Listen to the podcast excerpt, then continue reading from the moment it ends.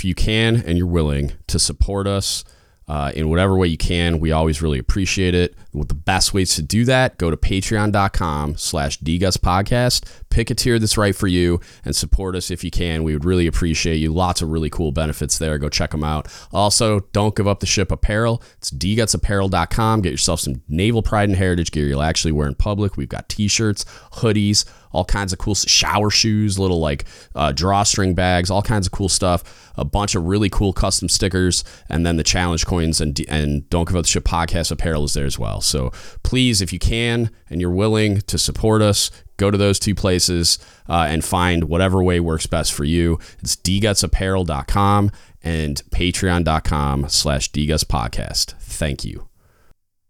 What's up, everybody? Welcome back to another episode of Don't Give Up the Ship podcast, episode 110.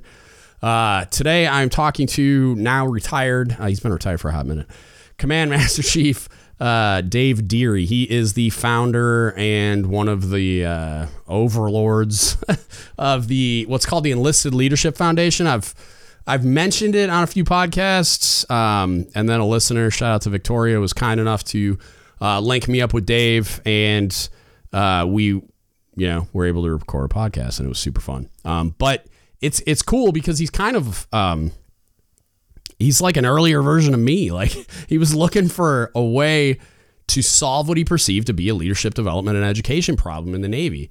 Uh, and around, I believe it was 2007. I recorded this podcast like a month ago, so you know, hopefully I don't butcher any of the details. But um, it was before the holidays. But it uh, he he went about creating a really cool nonprofit organization where they're in they're based out of the San Diego area, right?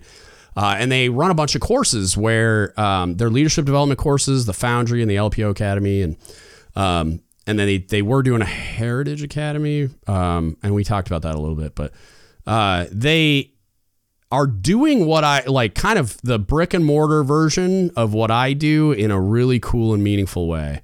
Um, and I plan to try to get out there at some point and be a mentor in one of those classes. But um, because I want to experience it firsthand as well, so that I can I can talk about that. But yeah, I I really I admire what he what he's had been able to accomplish. Um, very similar motivations for my doing the podcast, but uh, he had I think he's been he's he got a lot done considering um, like kind of where he started uh, and I think what he had in his in his head, I mean, they're they're a pretty pretty robust organization nowadays with a lot of heavy hitters uh, contributing to what I uh, have been told for a long time is really meaningful, robust leadership development education. So it was really encouraging, kind of hearing about it, but then getting to talk to Dave about it. Uh, I'm I'm even more excited about it. So if you're in the San Diego area and you haven't gone, what are you doing with your life? But if you're not, he talks a little bit about like you can get uh, your command to fund the TAD orders, and he talks a little bit about that. Like you can get there otherwise uh, without paying for the whole thing out of pocket. But I highly encourage you to, to look into that, to correspond with them, and to try to get into one of the classes. And they're doing a bunch of stuff online now too, so where you can do it via Zoom. Not quite the same thing, but it's it's something, and it's it, you're going to get meaningful uh, development from it. So, uh, with that, I hope you all enjoyed this as much as I, I did doing it. It was very fun. Uh, and check it out. Um, but yeah, man. So just like like we said, just I, I like to start with a bio just to give the listeners a, a, a, good context on on who I'm talking to, and then we'll go from there. Yeah. So go ahead. You can so, go ahead and start uh, whenever you're ready. Okay. Well, thanks for having me uh, on the show, brother. Appreciate you. Uh, a little bit about me. So, man, I I uh, I joined the Navy the day after Christmas of 1984. As Good a, uh, Lord, I was one years old. well, th- thank you for that. Yeah, I, uh, you're welcome. Well, it, it, so I'm from Southern California. My dad worked in downtown San Diego at the time, and that's where MEPS was. Uh-huh. And so okay. I went down there and I joined as an AZ, and uh, okay. so after I got done, I walked up to my dad's office. I said, "Dad, I, I joined the Navy." Uh, I said, "Okay, what are you gonna What are you gonna do?" I said, "I'm gonna be an ass." And he says, "What's an ass?" ass. and I'm like, "No, Dad, an an AZ."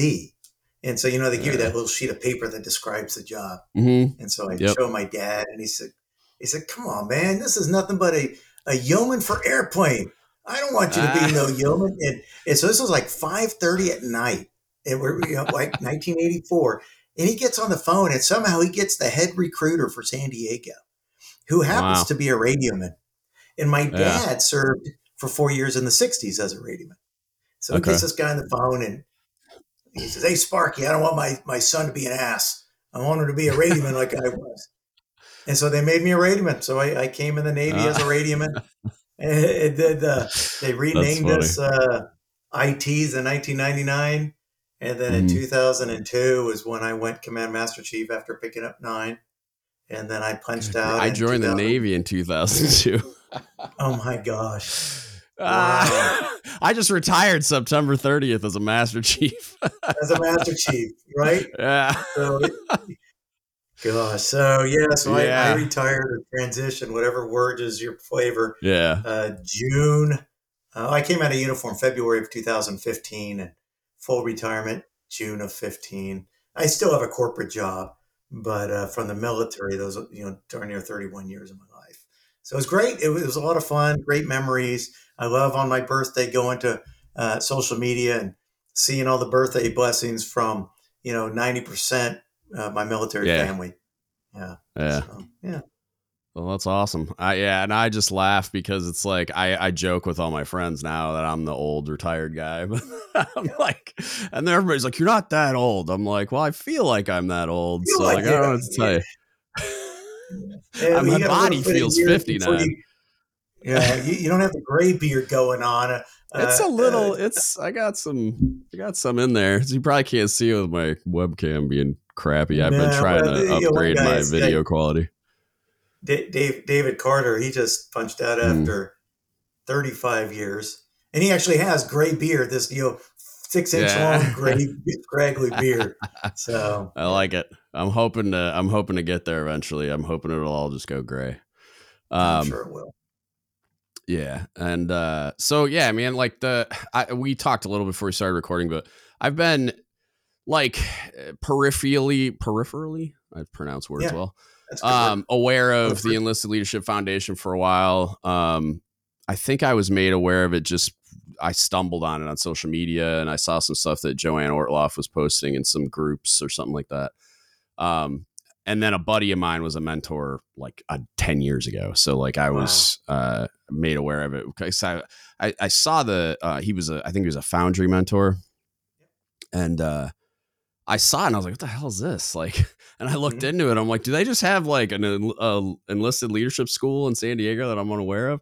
And it turns out it's kind of true. I thought it was the Navy doing it when I saw uh, some social media posts um, that he that he did about being a mentor. Um, but like, I'm really interested. Um, but like, I've been doing this for seven years, and I I started it initially because in my analysis at the time, being unaware of ELF, and I'm sure there's a couple other things out there um, that I've yet to discover, and this was pre NLIC and everything else, is um, I, there was no leadership development. Like it just didn't exist. I went to the Senior Enlisted Academy when I was uh, on my second shore duty as a chief, and it blew my mind that we have this capacity that is reserved for only the uh, capa- like the throughput that is is uh, like the bandwidth that they have at SEA, and that's it. Um, but it, it it and I don't I don't know how much I even learned there. I enjoyed it a lot. Um, but it was the the idea that we had that capacity and we weren't using it at like every major fleet concentration area. Like it kind of pissed me off to be honest with you. And but it was also like a really really great experience.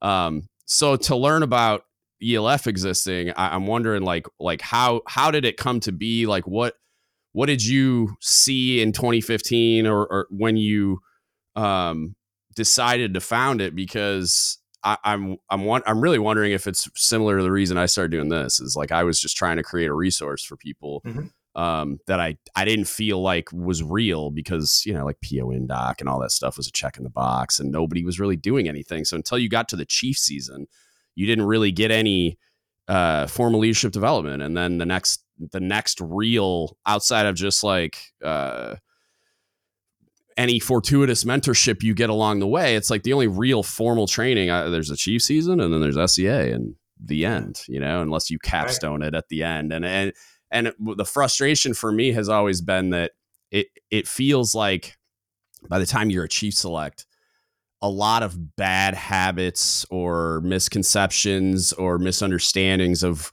the things you should be doing as a leader, uh, those behaviors are validated by promotions and awards to a mm-hmm. point where you're not going to teach them many, many new things a lot of the time. I don't think it's impossible, but I think it's a lot more difficult. Um, but like, how did what's the origin story, man? What's the uh, how did how did you decide to uh, found uh, ELF? Uh, well, I'll tell you, you you and I are are uh, we are very identical. Okay. we, we, we think a lot alike. Um, and I'll, and I'll probably touch upon same type of stuff. Uh, since we have, we, we have a good amount of time, I'll just give you the, I'm going to give you the non-reader's digest version. I'll okay. give you the full-blown version. It's my okay? favorite kind. Let's do it. okay. So a um, little bit of history. So when I came up through the ranks, uh, we had different formal leadership schoolhouses for E4s, E5, E6s. Uh, LMET was one, NAV Lead was one, yeah. LDP was one, Navy Leadership Development Program. Um, and in order to promote to that next pay grade, you had to graduate from that course. So ideally, if you're up for E4, you're going to go as an E3 to the class. Right. Um, so that when you do get it, you've already got the certificate, you can be mm-hmm. promoted. So then we, we go to war. And as, as a result of the war effort, um, by 2007, 2006, 2007, the Navy was had over 50,000 waivers mm-hmm. to promote without graduating from, for your, from your respective leadership development course. Mm-hmm. Um, largely because each course was two weeks long. So you had to, you know, be sent from your command for two weeks. Mm-hmm. And, you know, you're in long enough to see how there's, even though we started drawing down from the military in the mid 90s, it continues to a certain extent. Um, we went from maybe having four deep at a rate down to maybe a single point failure. And so yeah. if I'm taking you off a ship or shore command, and when you go to these leadership schools, you're off the duty section as well. So yeah. it just became um, prohibitive to let, let people go because we were operational, we're right. at war. So the answer uh, was there's no way we're going to be able as a Navy to go to, to make right, to make well. So let's just take the curriculum as best we can. And we're going to make a new curriculum that's going to last for three days. We're going to put it on a PowerPoint disk or, you know, PowerPoint's put on disk and we're going to give every command in the military the disk. We're mm. going to shutter all the brick and mortars, yeah. and the command level will do the leadership development. What could so, possibly go wrong? oh, absolutely. So, so then what happens? And listen, um, you know, I, I, one of the things we talk about is you learn more from failures than mistakes. Right. So part of the creation of this is a result of my own failures, and you know, so so who do you take to teach leadership, well, I'd love to take the best of the best, but listen, mm. I need mm-hmm. the best of the best of my chief's mess to make sure that we fight right. the ship. Yeah. So we take the people that may not be the best or just may have a not the easiest job, you know, mm-hmm. not not you know, not they have an easy job, not most critical, and say, hey, listen, I need you to teach this leadership class. So right. already if you're going to rank them out, this may be my middle of the road to my lower. Mm-hmm. Um, yeah.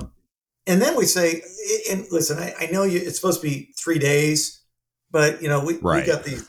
We don't got time so for that. To be so. done in a day and a half. Yeah. yeah so just, just the CEO wants to frock everybody on Friday, so you've right. got eight hours. so, and then ironically, you know, and then even now, you talk to people they think most people think that petty officer indoc is leadership development and right. it's not po mm-hmm. was separate from the leadership courses yeah. Uh, but that's kind of now what people think is the leadership so um, by about 2012 uh, well honestly from about 2008 2009 i started working directly with the first class messes to provide leadership training, my chief's mess as well. But but I could not mm-hmm. agree more. Once you make chief, you've already been validated that all the leadership you've been doing up to this point. Right. Obviously, I'm doing it the way I should be doing it mm-hmm. because otherwise they I'm, wouldn't. yeah. Promote me. Uh, right. And um, which, as an aside, one of my speakers uh, that I have is somebody that was promoted up through the ranks and was a toxic leader. And mm-hmm. this person will come into the class and, and tell this story. Um, very transparent. That's great. That's amazing. Yeah, it really is. And so, so I, I ultimately, when I was the region master chief uh, in San Diego, um, we had just started the CPO Legacy Academy.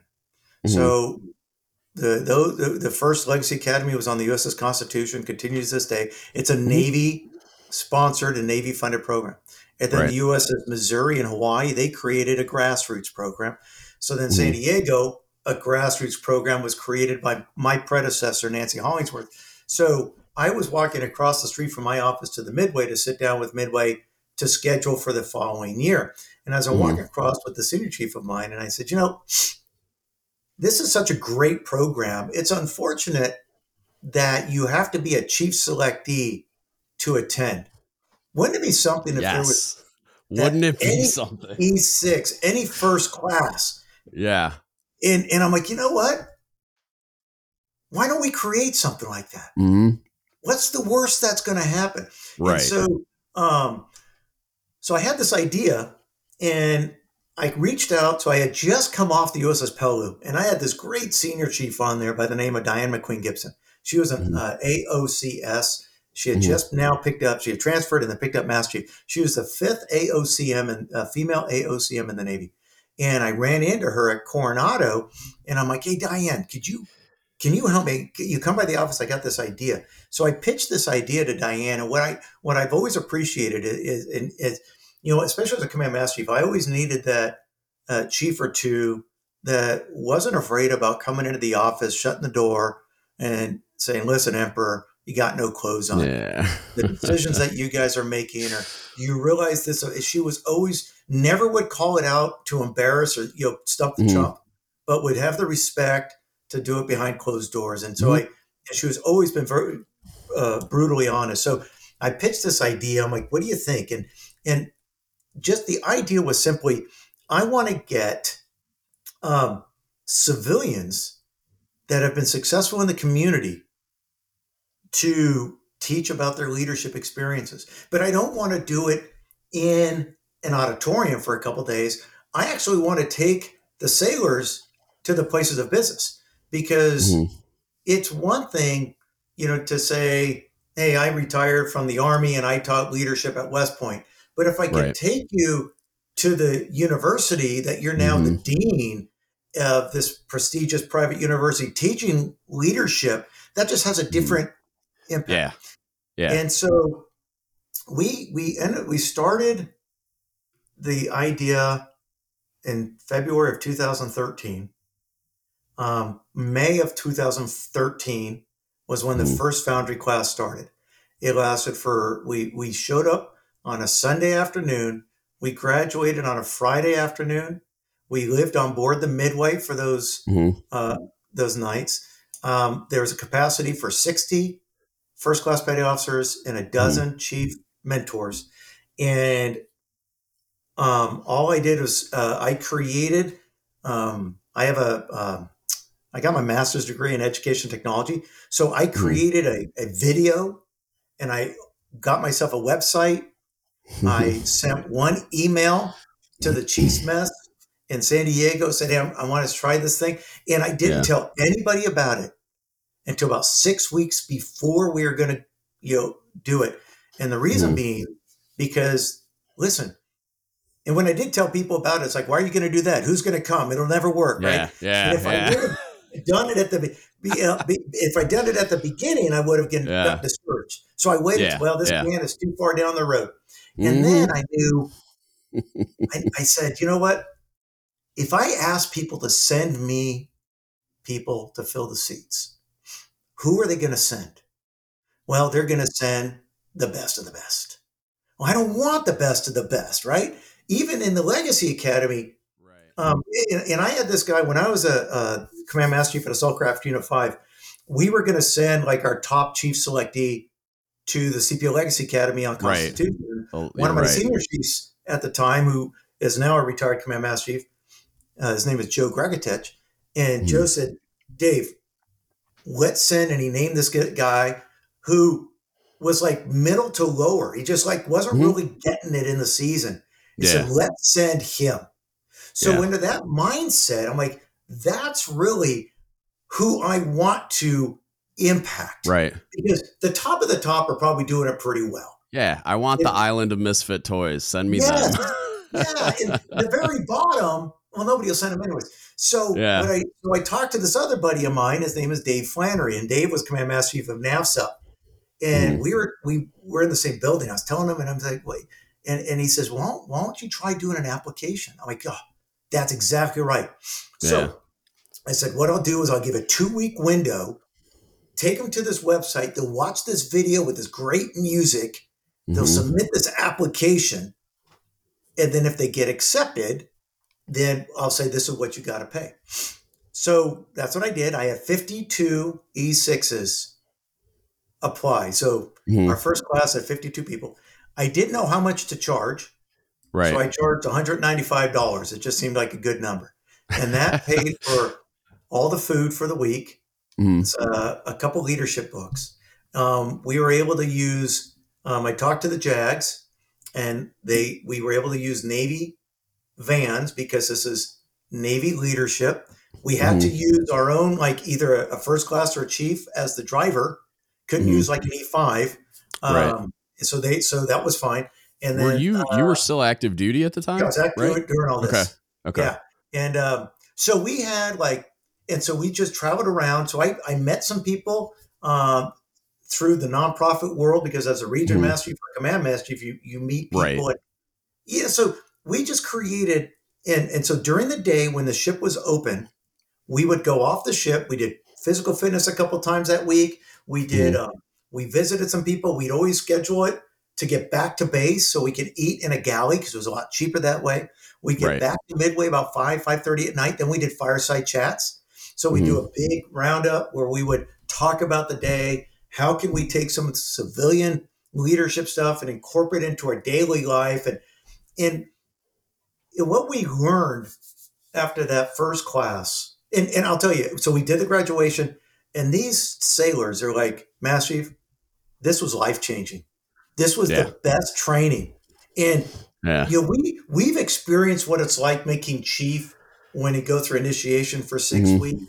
These sailors experienced in one week what we get what, what it takes us five weeks. And mm-hmm. by the fact that they all had to apply, they already have that in common. They're mm-hmm. hungry for leadership development. But because they applied, their command didn't send them, they had to pay their own way. And that's where this mm-hmm. idea. So so then when I was I was like, we got to do this again. So we, yeah. we, scheduled one for the next year. The plan was to do one a year. Right. So next year we did it again. It was uh, had more people apply, just as impacting.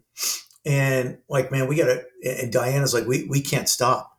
Right. So then, well, what's going to happen when I and and and by then I'd already had this idea for an E5 program called the Leading Petty Officer Academy, and um, and and the idea of that came because I was with Mick Pond Stevens and we were in a mm-hmm. van and uh, this other guy Jeff and we were talking. They had just come off a destroyer talking with this E5, and this E5 says, "You know, Mick Pond, I don't know what to do. My first class made chief, and they transferred him, and then my chief got hurt and they transferred him, and I'm mm. the LPO and the chief. I've never had leadership develop training. I, I don't know what right. I'm doing."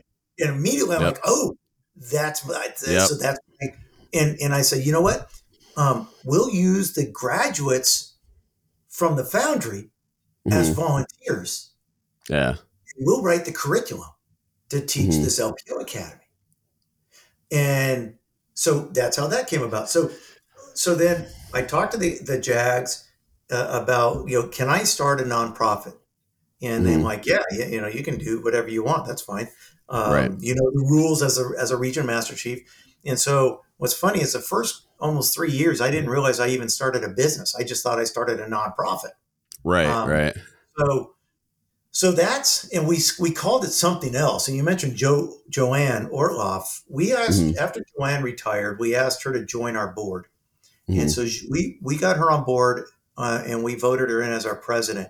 And the first thing she did, it, it, she was our president for uh, about eighteen months, and, and, it was perfect because she had a lot of business sense. Mm-hmm. Um, that we didn't understand. We, we're a bunch of we, are six, yeah. you know, master chiefs, right? yeah. Um, nobody, even to this day, nobody. We are a pass-through nonprofit. We all have jobs.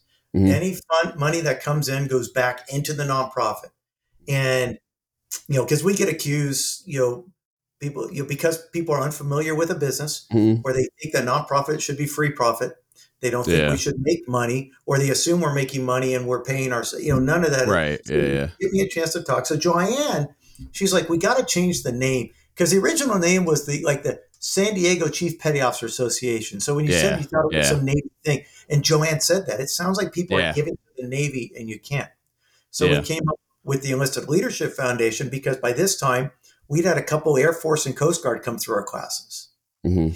So since we called it ELF, um, we we rebranded a little bit, made it more inviting for all military, and we have um, we've had we're, we're right now from a foundry class, which is our E6 program. Um, we're getting ready for class number 20. So for okay. the last few years with COVID, we transitioned everything virtually, which then we were able to go from two classes a year to three classes a year. We went from doing 60 students each time living on board the ship to an unlimited number of students from around the world. We went from a speaker base that lived in San Diego to speakers from coast to coast, literally. Yeah. And the um, the level of speakers that we've been able to obtain. The last class we had uh, Tulsi Gabbard from Hawaii. Oh wow! Who, yeah, yeah. So you know, eight years as a U.S. senator and presidential. We were able to bring her, and and when we get these speakers for Foundry, it's not like, can you come talk for 15 minutes and we'll take notes. They come in for mm. 90 minutes, and nice. we just say, you know, you talk for 10 or 15, 20 minutes. Trust me, the rest will be open it up. With. Yeah, and yep. I am blown away at the depth and level and professionalism of the questions. But We've had we've brought in speakers because we get students. They'll say, "Oh, I got the perfect person." I've been able to use my podcast to pre-screen speakers. Some are nice. great on a podcast and not there. Yeah. Some like, "Oh, we need to bring you." Like one yeah, of our yeah. students, his his mother-in-law is a, a lady named Bonny Bonny Simi, and mm. she was an Olympian in the nineties. Wow. Bobsled. And now she's she runs aerodynamic companies and stuff, and she's amazing. That's crazy. So we yeah. had her. I went through a program called the Institute for Veterans and Military Families out of Syracuse mm-hmm. University. The guy that yeah, I saw that. I was going to ask you about that. Oh, Michael Haynie comes in. Jerry Sanders, the former mayor of San Diego, he's mm-hmm. one of our speakers. Um, Chris. Cool. So one of the neatest things is so of uh, when I was in uniform, the the admiral that I worked for, he had gone to an event, met this met with uh, the CEO of Scripps Health in San Diego, and Scripps got a, had a couple suites at a Padre game, and so we got a wag to bring like 40 or 50 military and and I went um, as you know the senior representative. And they hosted Scripps hosted um, at this Padre game and the reason why is the Scripps Health CEO is um, part of his story is he was a, a police officer and got injured in the line of duty. So he had to do a career change early in his, yeah. but he's still a, a licensed sheriff of San Diego County. So it was a special night to recognize um, law enforcement. So I got talking to Chris during this dinner or this ball game, and I just said, "Hey, Chris, I got this thing on the side that I'd love to be able to share with you you know, one one day out of uniform. He said, "Sure, here's my card. Give me a call." So I called him one day after work, and I told him about um, the foundation, the leadership. I said, "Would you be a guest speaker?" And, and I'd like to bring the class to Scripps Health. They said, "I'd love to." Turns out Chris you know, I mentioned the E5 class. Chris created leadership programs at Scripps that are still going on. Mm-hmm. He had created a middle manager leadership class. Oh, um, cool. So it got to the point that he was opening Scripps Health for a day. He would let other speakers come in there to speak. They ended up sponsoring us and paying for the, the lunches. Um, and when he found out uh, by like our sixth class that everybody pays their own way, mm-hmm. he went to his people and they became a sponsor to offset the costs of the oh, foundry wow. class, That's which awesome. allowed us to move away from Navy vans, Navy buses, to renting right. vans. Instead yeah. of always running around to go to galleys, we were able to hit a couple nicer places to eat. Instead of mm. one or two books, library book for the library, we gave them about five or six. It just allowed, yeah. we, we continued to up level each class. Mm. Um, so, and then because of COVID, like I mentioned, we went virtual. We've had a class as big as 250. We average about 100. We've been, we've had um, Air Force and Navy. Each class has a senior enlisted leader and a mm. command master chief, or we've had a command chief, Air Force type. We do um, active duty, reserves, and guard. We've had every branch, including Space Force, come through our programs. We do yes. it all on Zoom from 7:30 in the morning till 8 o'clock at night. And so they, yeah. I've got people that'll show up at, you know, they can be in Cuba, they can be in mm-hmm. Bahrain, mm. they be in the Netherlands, all over the globe, um, mentors and students alike. We even had mm. one of mm-hmm. our command master chief. She was a command master chief for a couple classes ago. She was stationed in Spain. Um, wow. So they just adjust their schedule. Yeah. Um, you know, one of my speakers for the next class, he's a retired uh, Marine general. He's currently doing work overseas. He's going to be overseas yeah. when we do it. And but every speaker uh, is hand selected for a specific reason. Mm-hmm um, because we do we if people were to ask what kind of leadership do you teach we call it relational leadership because mm-hmm. as a civilian and in the civilian world um, you, you, this positional power of leader um, what the navy teaches isn't going to be effective to be successful in the civilian world mm-hmm. um, yeah great good good for you in your position um, yeah. you need to understand what being a relational leader looks like and hearing from these leaders that are proven successful, failed along the way, but through their relationships and networking and how they treat people is how they got to where they're at and how they stay where they're at and help their company grow, whether it's a publicly mm. traded company or a private organization. So that's the long of how the Enlisted Leadership Foundation came about. Um, you know, so we've we've kind of grown. We've also scaled back. We we've we want to be able to to grow beyond Southern California for a couple mm. of mm-hmm. different business reasons, but the capacity we just don't have the time um, mm. as a board of directors to do it. We don't we don't have enough income through the programs or donations where we can actually hire uh, you know somebody to, re, to to to be me, if you will, right? Uh, to right. go out and and fundraise, to make the relationships, to grow it. Um, but you know, our, our tagline is uh, building America's leaders because who better to lead America than those that are willing to sacrifice our life for our country? Um, there will never be a short of E5 and E6s. So whether we have two classes a year or 20 classes a year, we'll always be able to fill them. Uh, you right. mentioned you heard about us through social media. When we started this back in 2000, officially 2014, that's when we got our um, approval to, to be a business. We we said we would not use our current because I was still on active duty or future past positions to reach back inside the blue line to ask our friends to advertise for us. That we're not going to say, "Hey, brother or sister, I got another class coming out. Will you send this email to our mm-hmm. you know, mm-hmm. to your command again and deploy?" if our students, through their, their experience of what they learned, isn't enough that through social media and word of mouth, then we'll just cease to exist. And we'll know that's when that's when we have outlived our usefulness. But we've continued to grow yeah. over the time because of that social media approach.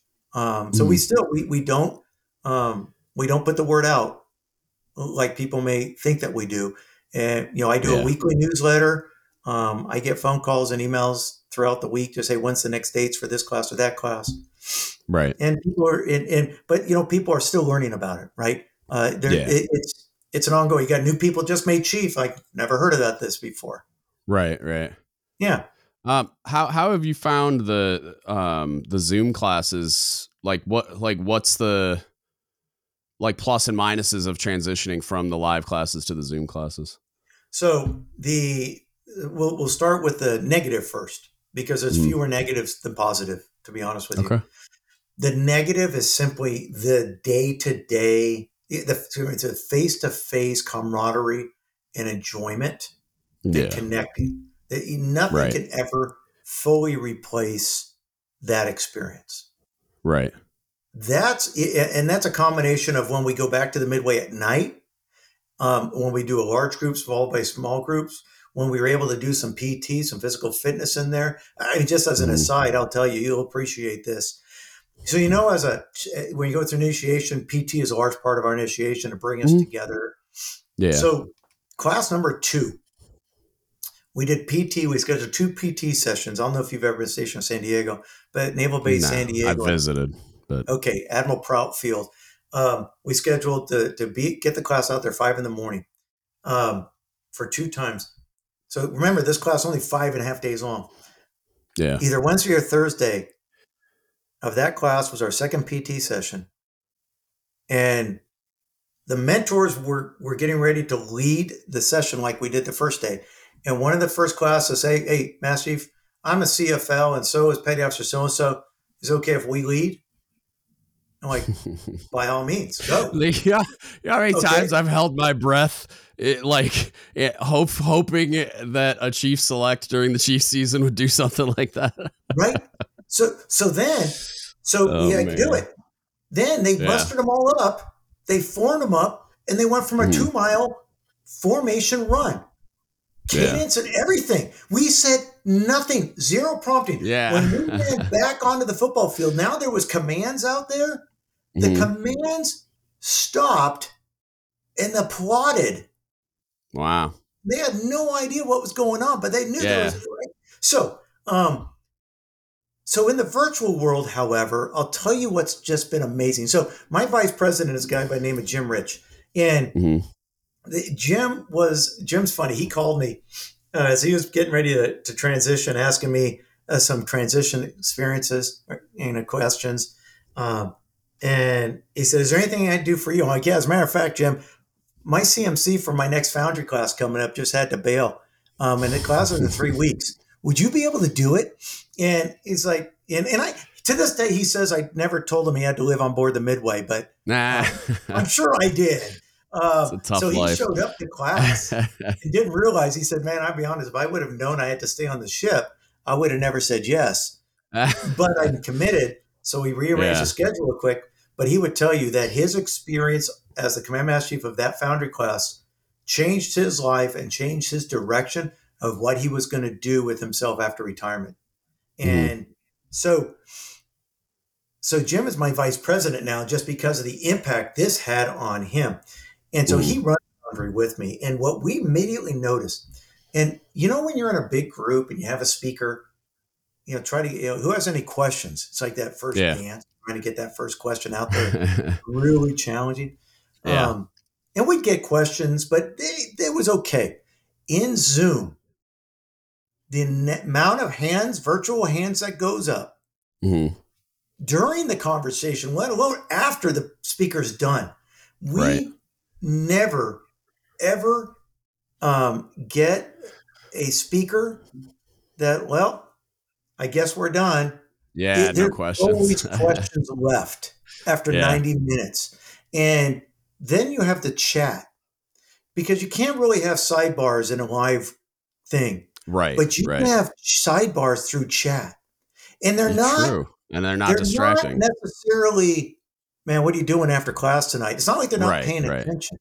They're right. like, they'll they'll pick something out. Oh, and, and you'll see them comment like a quote of that that speaker just said or mm. this happened to me and sometimes it's yeah. triggering there there's yeah. some speakers that you know we'll get talking about some of those sensitive topics um, and as a result of that you know all the mental health that we always have known there's been mental health challenges in the military right. it really came up through covid and now we're having a hard time dealing with it because there's so much mm-hmm. that we need to work through.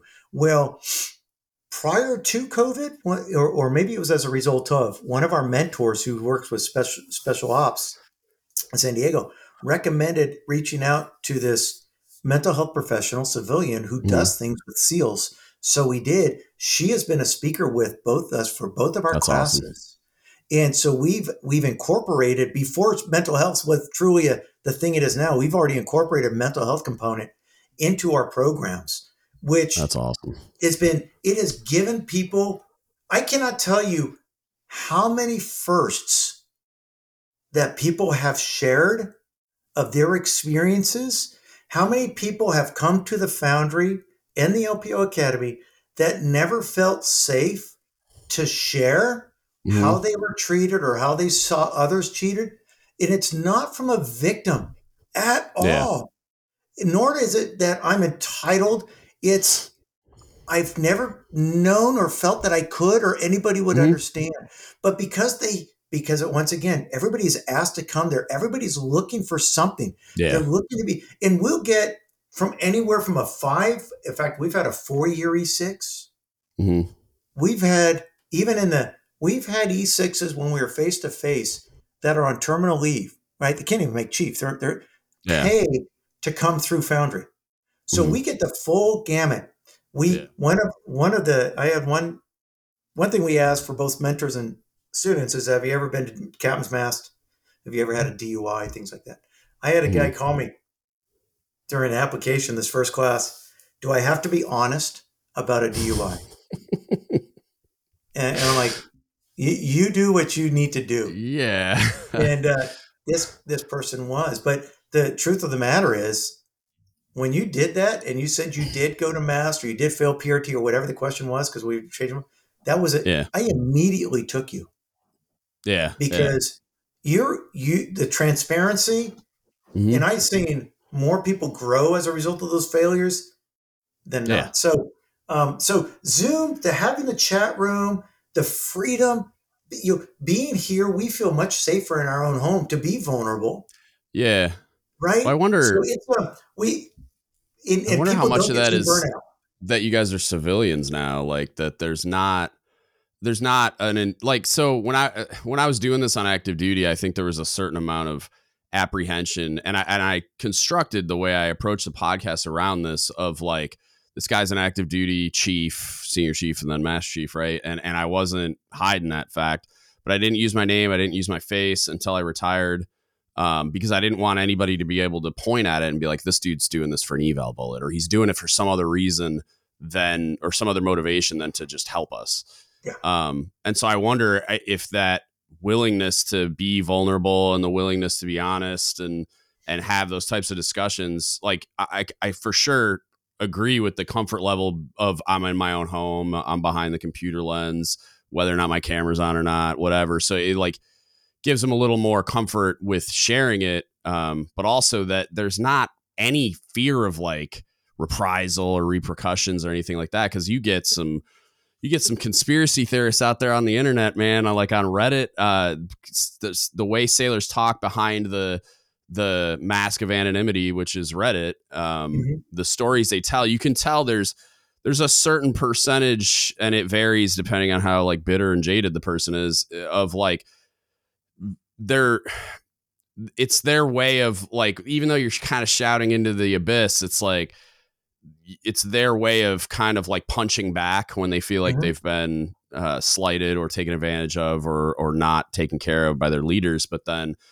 there's a lot of truth in it too, like where you can kind of pull a lot of of really great information. And I've actually come across a lot of really awesome guests uh, through Reddit as well. But um, but yeah, I wonder if it's not that uh, like uh, that's if that's not a big component of it, just knowing that you know, like you're retired. So what, like, what other reason are you doing this for? You're not getting a paycheck. like, you're not like, I'm not driving a Ferrari because of this, and I'm and I'm not doing it eh, for some kind of eval bullet in, in the military. It's not benefiting me in any other way than like the satisfaction of helping people. So, and and I think they probably pick up on that.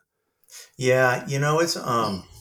So I will say, when we were face to face with Foundry, mm-hmm. when we did our, yeah, I the thing that made the that makes Foundry so successful, it's that the the the, the mentors at night.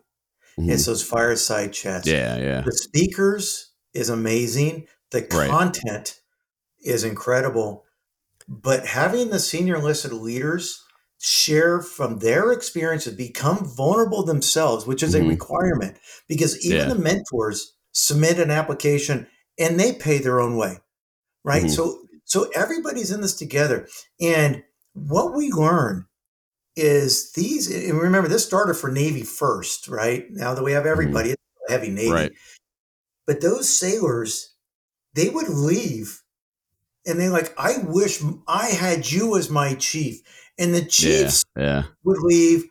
I can't believe there's chiefs out there treating you like this or yeah doing this yeah. kind of thing right so yep they there have it, it, it's really that's what makes this so special is those relationships that that continue long after the class um, uh, graduates and we've right. been able to maintain that in the virtual world um, and expand it a bit because jim and i jim and i as well as some of the other um, board members from time to time, we'll pop in to yeah. the fireside chats at night.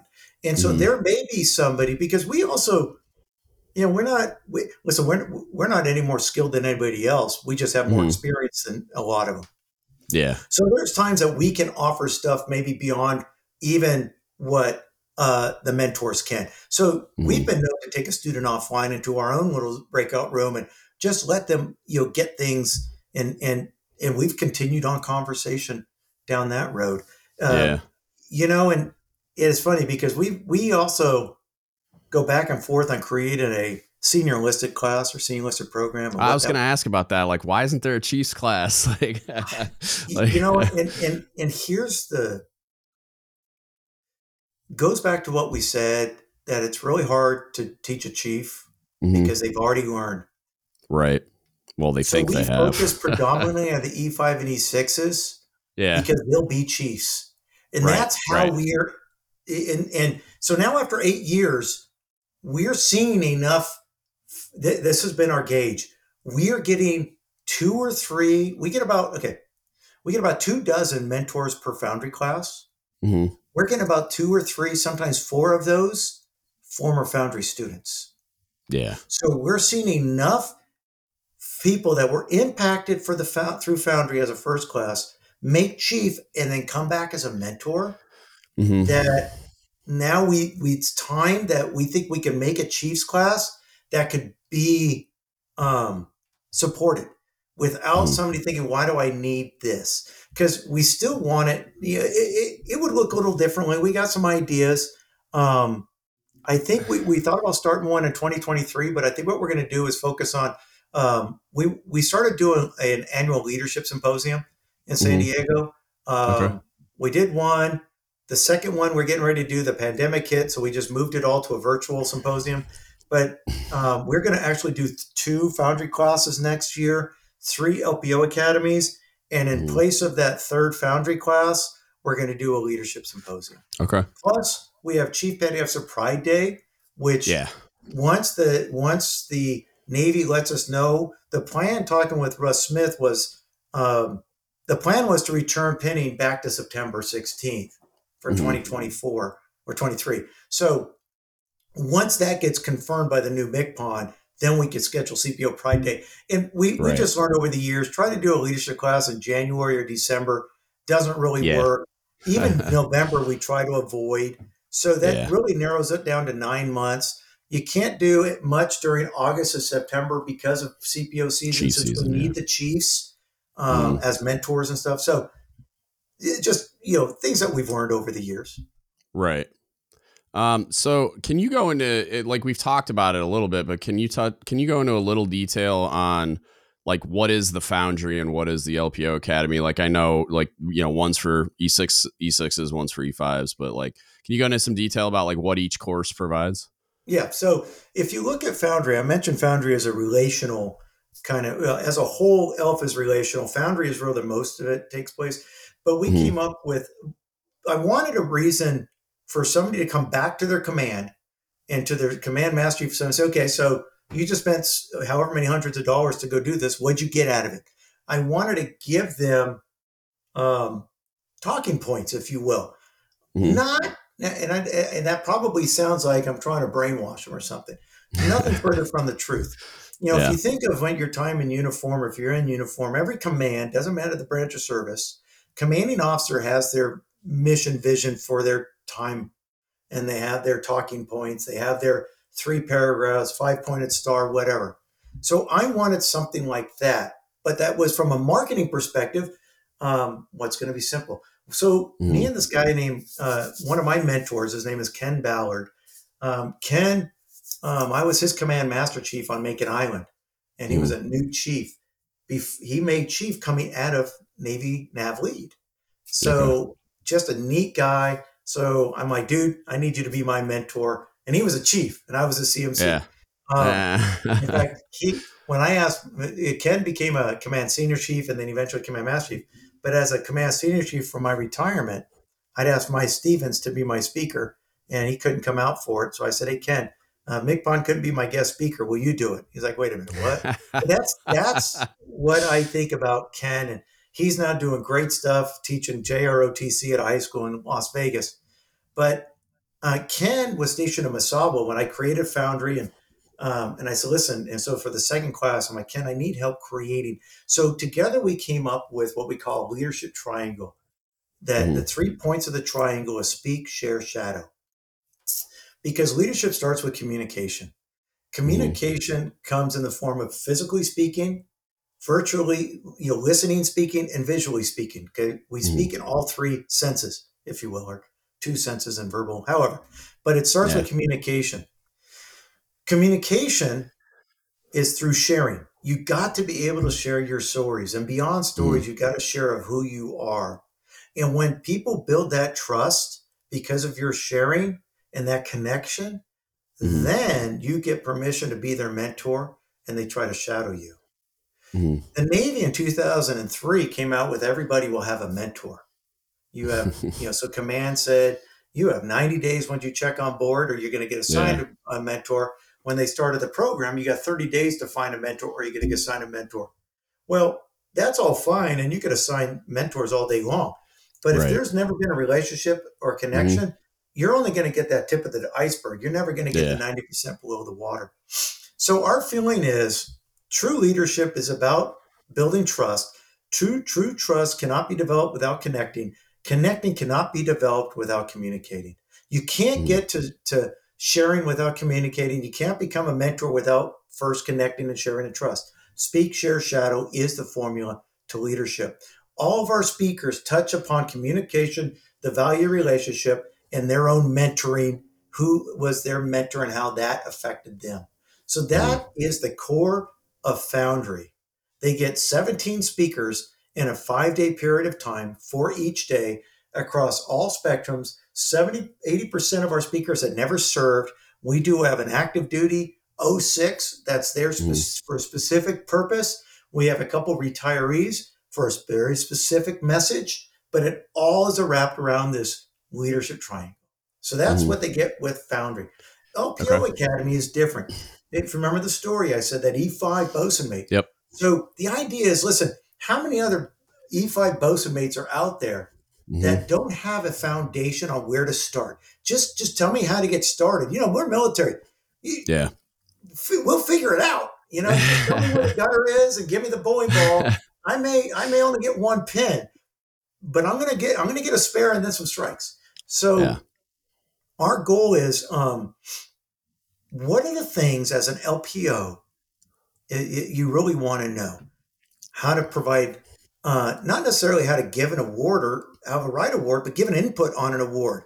input on evaluations, how to be a working supervisor, how to monitor and work alongside, mm-hmm. how to sit through, you know, and, and do a mentoring, how to do a counseling. You know, some of the stuff that we teach through initiation season, we're yeah. teaching at that E5 level. Uh, as because, well you should, sir. Man, when I That's exactly when that should be happening. Oh, I was blown yeah. away. I sat this cheese mm-hmm. board and I'm like, these E5s, they, they, it's clear that these fives got, got a better idea of what it's going to take to be a chief than some of the E6s, you know, and, mm-hmm. and we're going down looking at E5 and E6 packages mm-hmm. to make chief. So, and I sat the board and I couldn't even just, just the, the, quality and i use that term loosely, loosely. of the evaluations i reviewed like hot this this didn't just get inputs from the E6. This then went through a chief and then a department chief probably and a CMC and a admin chain. And I'm like, oh, the fact that like some of the stuff I was reading, I was just like, who, how, how, how did this make it into an OMPF? Like, yeah. So good Lord.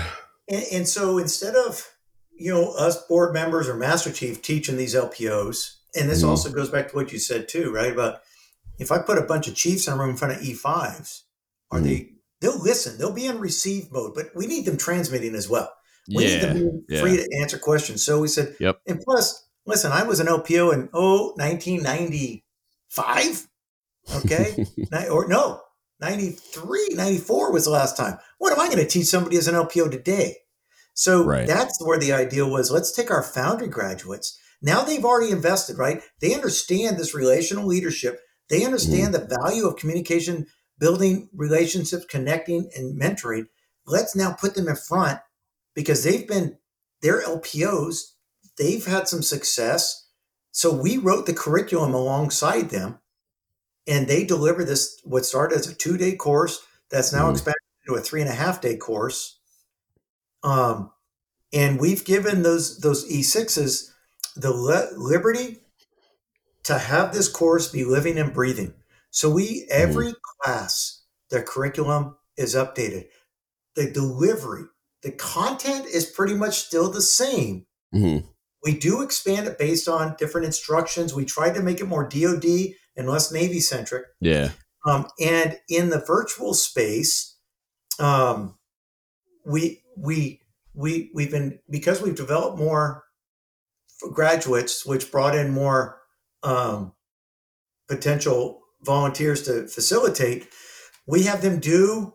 Um, so I've got a core set of three E6s that oversee the program, that, that run the mm-hmm. program. Mm-hmm. And then I have um, a master chief by the name of retired master chief by the name of Rosa Wilson. She's on our mm-hmm. board of directors.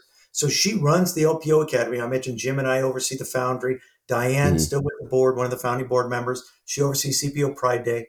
Um, so she worked with those three. And then for the four weeks before class starts, they're developing the PowerPoints and they're doing a weekly teach back. So mm-hmm. where the, the people who are giving the topic, they're practicing.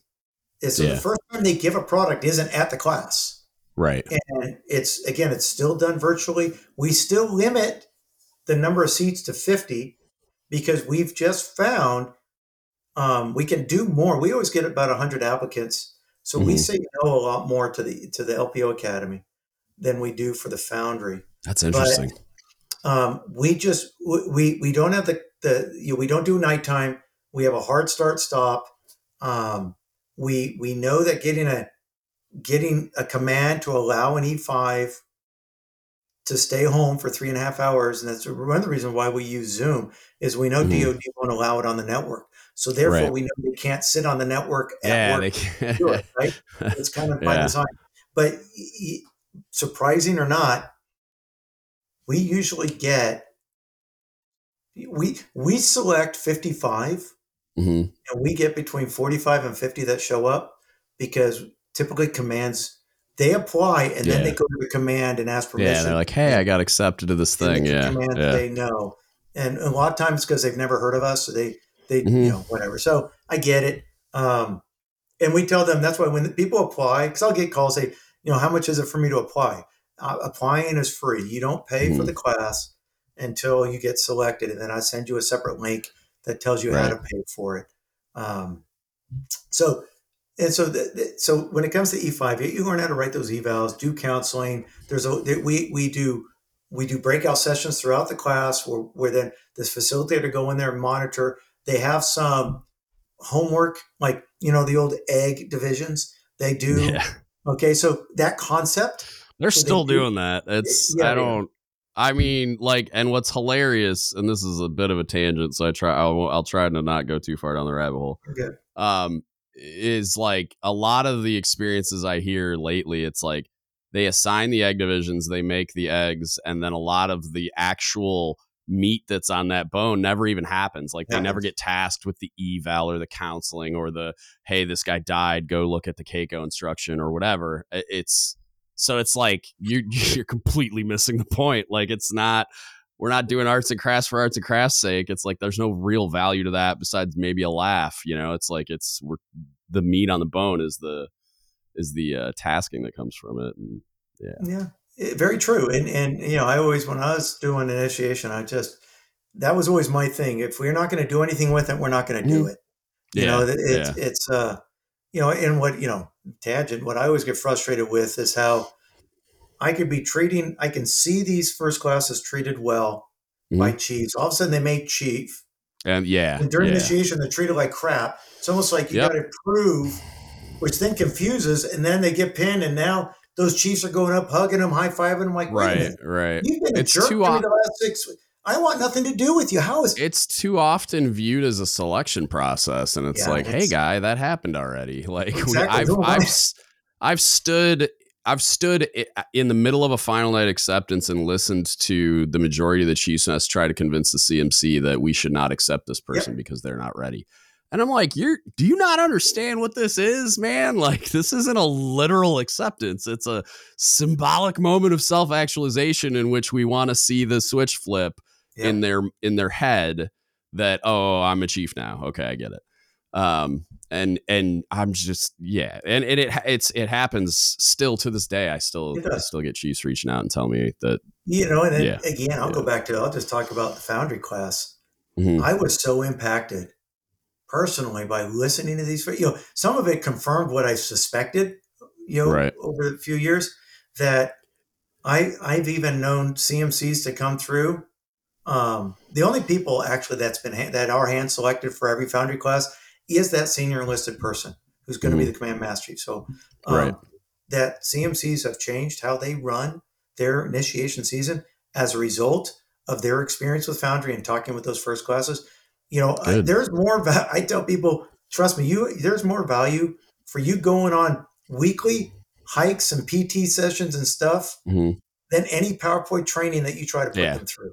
That yep. building those relationships during the season is going to make your mess far stronger mm-hmm. than some of the reindeer games. Yeah. So, so the so that's what the E5 class is all about. It it is very heavy Navy. Um, yeah. We go back and forth. We we've thought about changing the name because you know LPO. Right. You know we what we like did a first do, line leader course or something like yeah, that. Yeah, you know it's yeah. a we added the word workshop on it to make it sound less formal. That because it, it is. Yeah. There's breakout sessions. There's the scenarios and things. Mm-hmm. Um, mm-hmm we get a lot of we do probably get a lot of Marines because they're embedded with Corpsman. Corpsman is probably yeah. the biggest rate that comes through the E5 class. To be honest with you, um, but yeah, so that's uh, so we've kind of yeah, the CPO Pride Day. That's our other big event, and um, that costs us a lot of money. We don't we try to make a little bit of money on that event because that helps offset the costs of admin costs and uh, for the year, and then as well as bring down costs specifically for the E5 program. Um, What's the goal of CPO Pride Day? So the so our goal of CPO Pride Day is for the chief selectees to show them what to give them a visual look of what the CPO mess that they're soon mm-hmm. to be a part of, the relational power, the networking power, and the strength of the mess. So okay. when when you get so we the last CPO Pride Day we had twenty five hundred, we mm-hmm. had uh, 700 and about 700 selectees and the rest genuines. Uh, we turned away probably about 100 because we just sold out.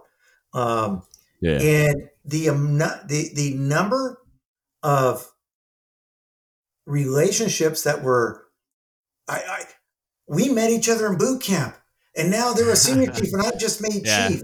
Um, yeah. The number of foundry students that I was the last one of my foundry group, and my other teammates are here. They made it over the last, game. you know, yeah, it's and, that's cool. And then to do the cadence competition, to see the teamwork come to come together.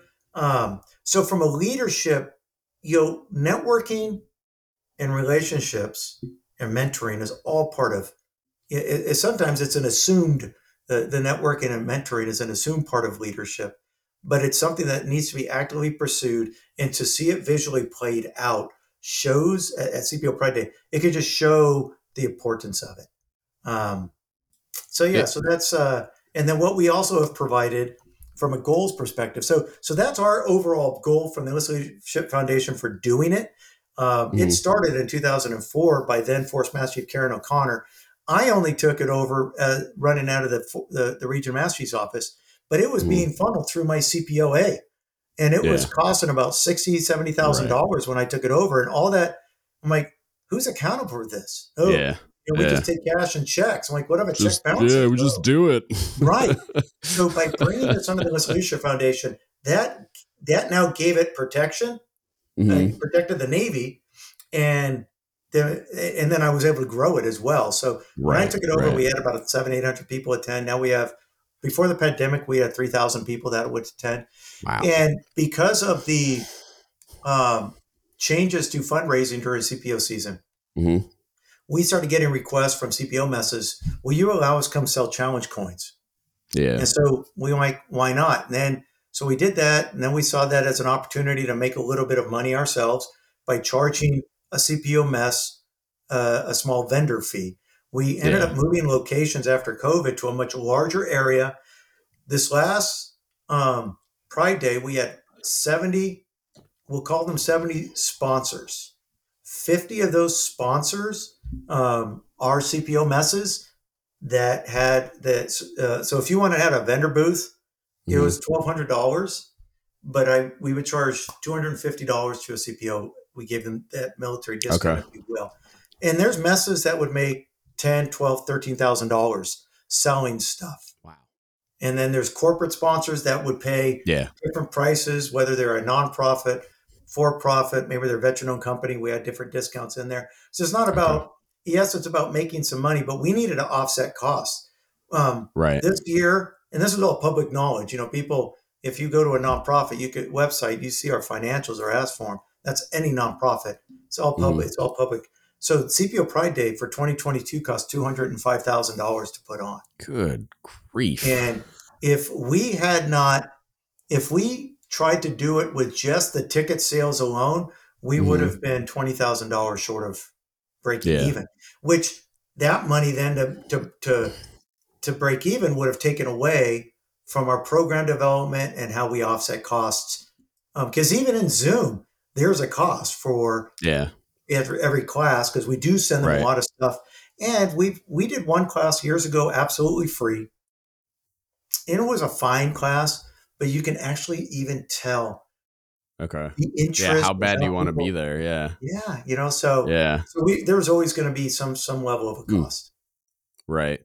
What uh it's, it's kind of a weird question. Have you and you may have had conversations like you said you were talking to Russ Smith um, when he was MCPON is like is there ever like eh, to me and, and I don't even know if there's an awareness at that high of a level. I imagine like Russ is probably aware of it, eh, but like at the level that you would need to to have the type of support and funding to do something like Navy wide, it's like why doesn't the Navy just cut you a check, like, and put one of you in every? Yeah, I mean, like, because they're they're trying they're rolling out the NLEC ELD stuff where they're doing like the flight line or whatever they call it, where it's like the shore duty guys mm-hmm. are going through the facilitator courses and then teaching the classes. I've heard good things about it. I haven't got to experience anything with it. I was trying to go to one of the facilitator classes before I retired just to see.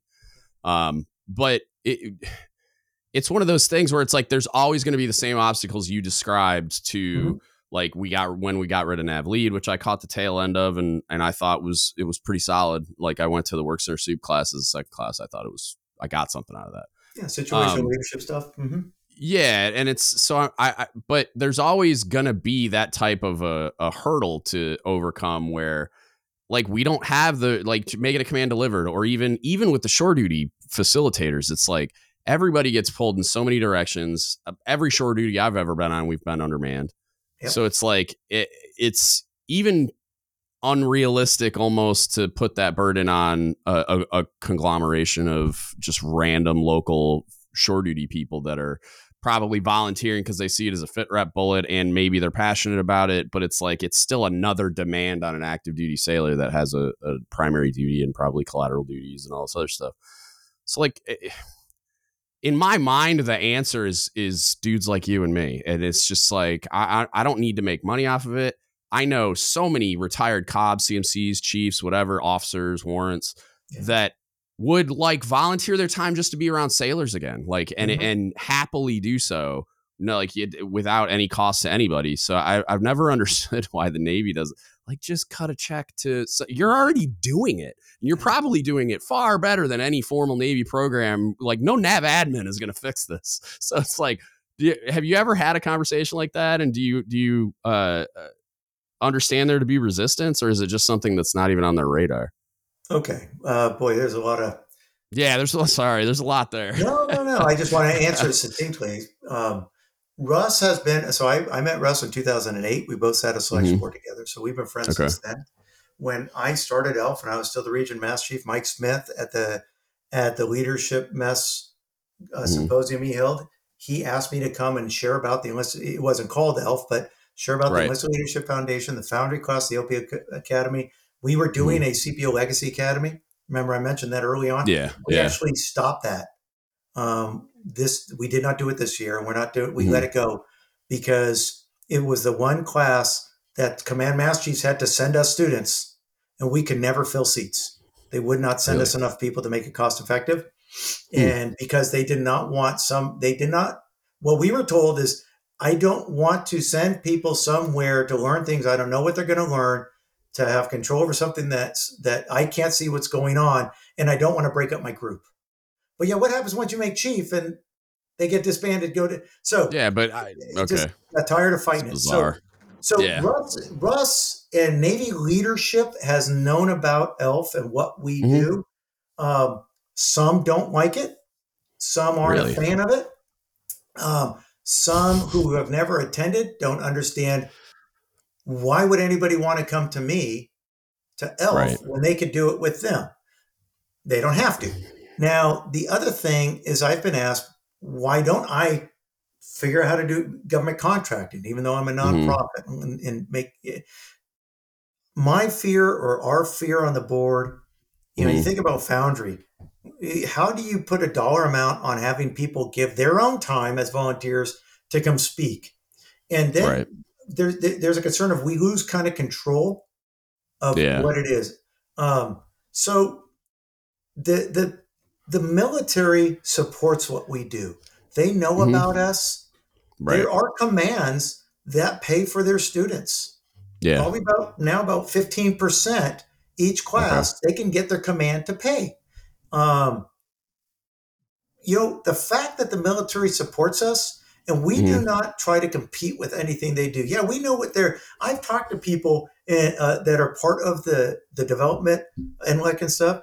What yeah. they they've said, hey, we actually love what you do, right? Because we get people after they've come to your classes, and they're so hyped up now for yeah. leadership. They're in this other kind of mindset mm-hmm. as they come to to learn more.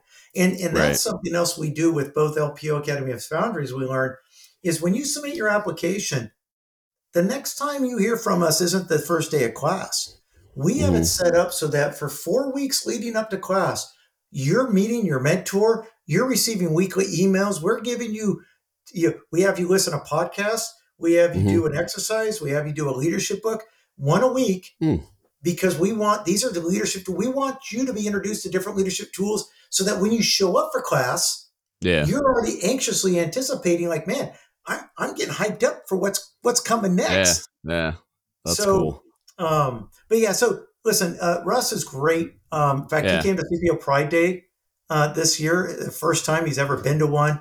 Um, Oh, it- wow. He he had certain opinions that Mhm. that he he kept to himself, um, and he wasn't the only one there who had never been but had opinions based on what they heard. And, and Yeah. I'll just share that these opinions weren't necessarily the best. Right. Um, yeah, I, I had yeah. the same feelings about it, and I I went to one uh, locally, and I don't know. I, I feel like my negative opinions were validated in a lot of ways, unfortunately. But I, you know, like there's, but that that goes down a, a whole thing with me in initiation and like kind of some of the things you mentioned, the way that they do it, the reindeer games, blah blah blah. Like, Well, these guys both left pleasantly surprised. Some some stuff that we do, they still didn't. The, probably the one thing our CPO Pride Day gets negative feedback on is is some people are uh, the, the having the CPO messes come out there and sell stuff as fundraisers.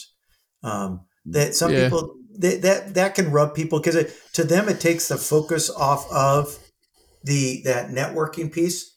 And so two years ago when we came back after COVID, that was some feedback. And so what we did this year is we and we told the vendors, you cannot open up until after the guest speaker is done. So we made Okay. sure we made sure things were separated differently. We we Yeah. just approach things differently. So we listen, we welcome the feedback. We get the feedback. right? Sometimes that feedback we could do nothing about, but gets a, a chance to respond to and the, give the why. But others Mhm. like, dude, that's a great point. We're Yeah. gonna we're gonna use that, and and then it's kind of, kind of like command assessment, right? Mhm. What's the point of having a command assessment when you get all that information and you do nothing with it? But when there's some low hanging fruit, when there's something that really, what's the big deal to Yeah. make that change? And there's a lot of low hanging fruit out there that sometimes Yeah. we get hung up on doing because no, I, I just got to hold it. Man, pull the fruit. The, the Yeah. benefit from getting rid of that, from pruning it, look at your plants. You prune them and they grow Yeah, better. yeah, yeah. So, yeah. Um, so uh, I'm gonna pivot on you a little bit. Um, I'm curious. So when did you make chief? What year was it? And I'm not trying to make you feel old. 96. 1996, Good yeah. lord.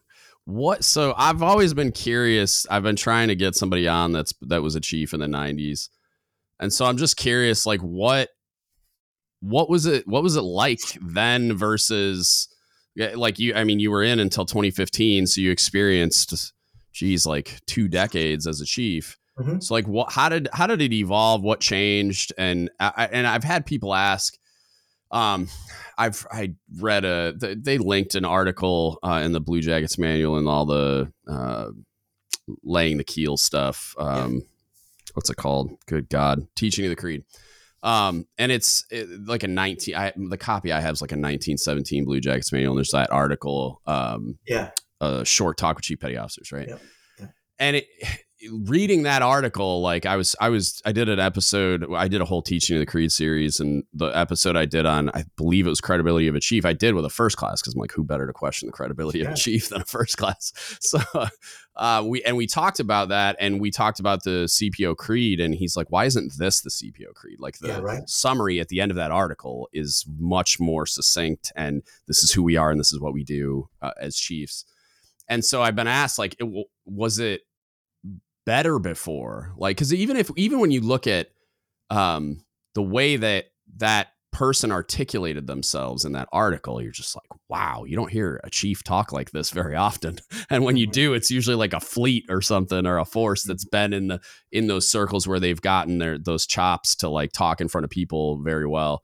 Did, like, w- was it was it significantly different? Was it good or bad? Do you think the the changes that you've seen kind of happen in the in the two decades you were chief, and then even since then, like I, I've often wondered, like. It, was it better? Like, are the are the Chiefs in the in the Navy Times comments section correct, or or was it just different for its own reasons and it's evolved naturally, kind of thing? I've always been curious about that. So, in David Dearie's humble opinion, I like using the word different than better because Okay. um, better is you. Is, well, how do you define better? What's better to Right. you? But it was Right. different. Um, Okay. So, when I made chief, they said they, the number one rule of the chief is to train your junior officer. Mhm. That's for me. Then it was taking care of uh, your family, uh, you know, take care of your sailor, take care of your family, taking care of self. So self came last. Mhm. Yeah. Um, but it was always about the junior officer, which my dad never understood, right? Because yeah. like well, they're- an officer, but um, Yeah. and, and and even now it's it's understanding as a chief you're part of that mini triad and, Mhm. and, and as a command master chief my jo is an xo so learning over time so i could I, I I figured out that taking care of my junior officer but when i made chief we found out in june so we Mhm. had a 10 week initiation Wow. and when we had training, there was the, the making chief when I made it was all about getting me out of the arrogance that I may have had, relying and trusting of my fellow chiefs and showing me what it's like to be humble by embarrassing me and making me do Mhm. things that I Yeah. that, that are silly and stupid. Mhm. Okay. Nothing dangerous, nothing obscene, Mhm. but like Forrest Gump had just come out. And I was actually, so I made chief. I was stationed at Naval Training Center, San Diego. I was the last group Mhm. to go through as they brack. So we were bracking at the time. And I had Mhm. just graduated from college. I was in a program called the Enlisted Education Advancement Program. So I had just graduated from San Diego State University with a bachelor's degree. And early in the training, they, you know, yelling at me and asking me some questions. And I made some comment about being smart because I'm a college graduate. Man, and you know, they pick Whoops. up on that and they made me run around the room like Mhm. Forrest Gump, saying, I'm Forrest Gump, I'm Forrest Gump. Then I had to Yeah. memorize lines like Forrest Gump. So every Yeah. training session, I had to be Forrest Gump. Um, they, um, so they, they, and we did stupid dead bug, PT, and different things. Mhm. But I, we, we didn't do PowerPoint. We Mhm. did PT. We had this master chief that would run with us three or four mornings a week. Dude, that was money. Yeah. Because now there was that dude that he was vulnerable. He kind of shared his, well, he went to mast, how it took him so long to make senior chief and master chief, but now he's a command. It's just, and so there was a little bit of everything. So that was the different part.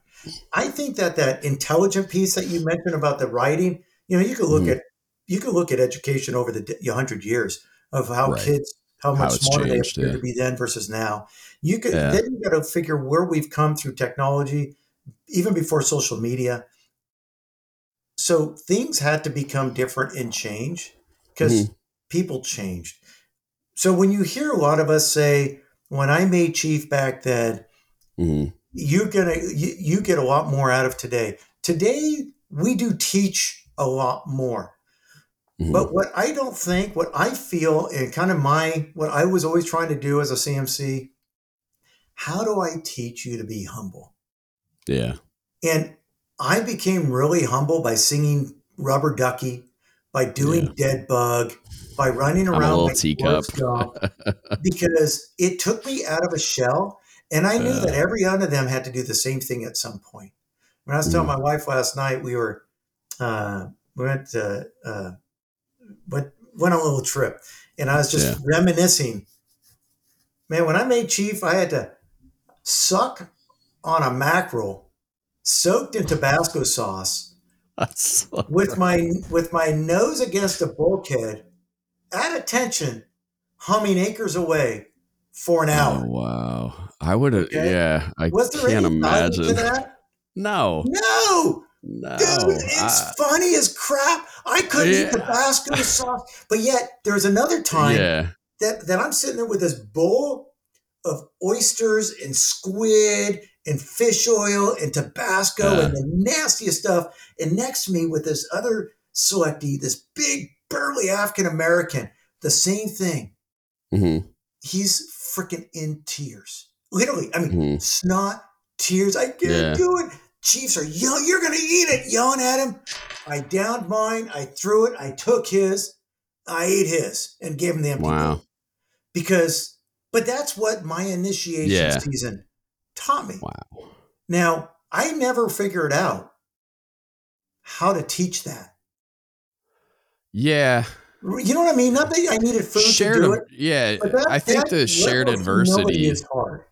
yeah shared adversity i think Yeah. is the the biggest value uh added from chiefs initiation regardless of how you do it um i think the way that we've accomplished it historically and even up till now leads to a lot of um like alienation of those people going through and you get a lot more people nowadays that are like we're just teaching them to hate chiefs. We're just validating all of the um what we call misconceptions that e6 and Mhm. below have by behaving this way during the chief season.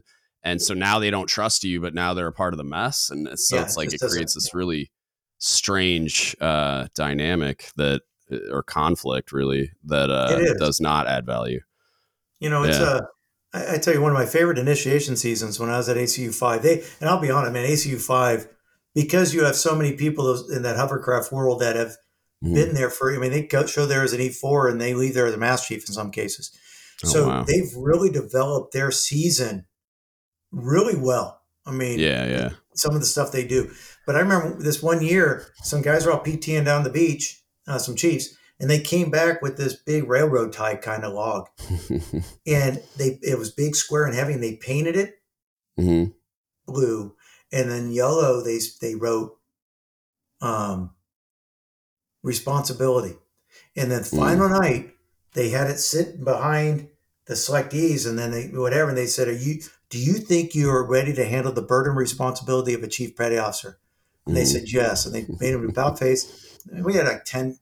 They had to pick it up and put that thing, and for the next three hours, they had to walk through these areas, and at different times along the way, they would make a couple peel off to have that burden of responsibility. Mhm. So to feel the weight of the responsibility of a chief petty officer, as well as the needing when when other chiefs don't support you yeah or help Need- them out. Yeah how, how much heavier it is yeah, it was so Yeah. good. So you know, to, Yeah, I like your that. point, um, yeah. So it's a. But listen, at the end of the day, and well, the other thing is, I think today because of the availability. Listen, the precepts are out there. So Mhm. my, I love the fact that you have your precepts there.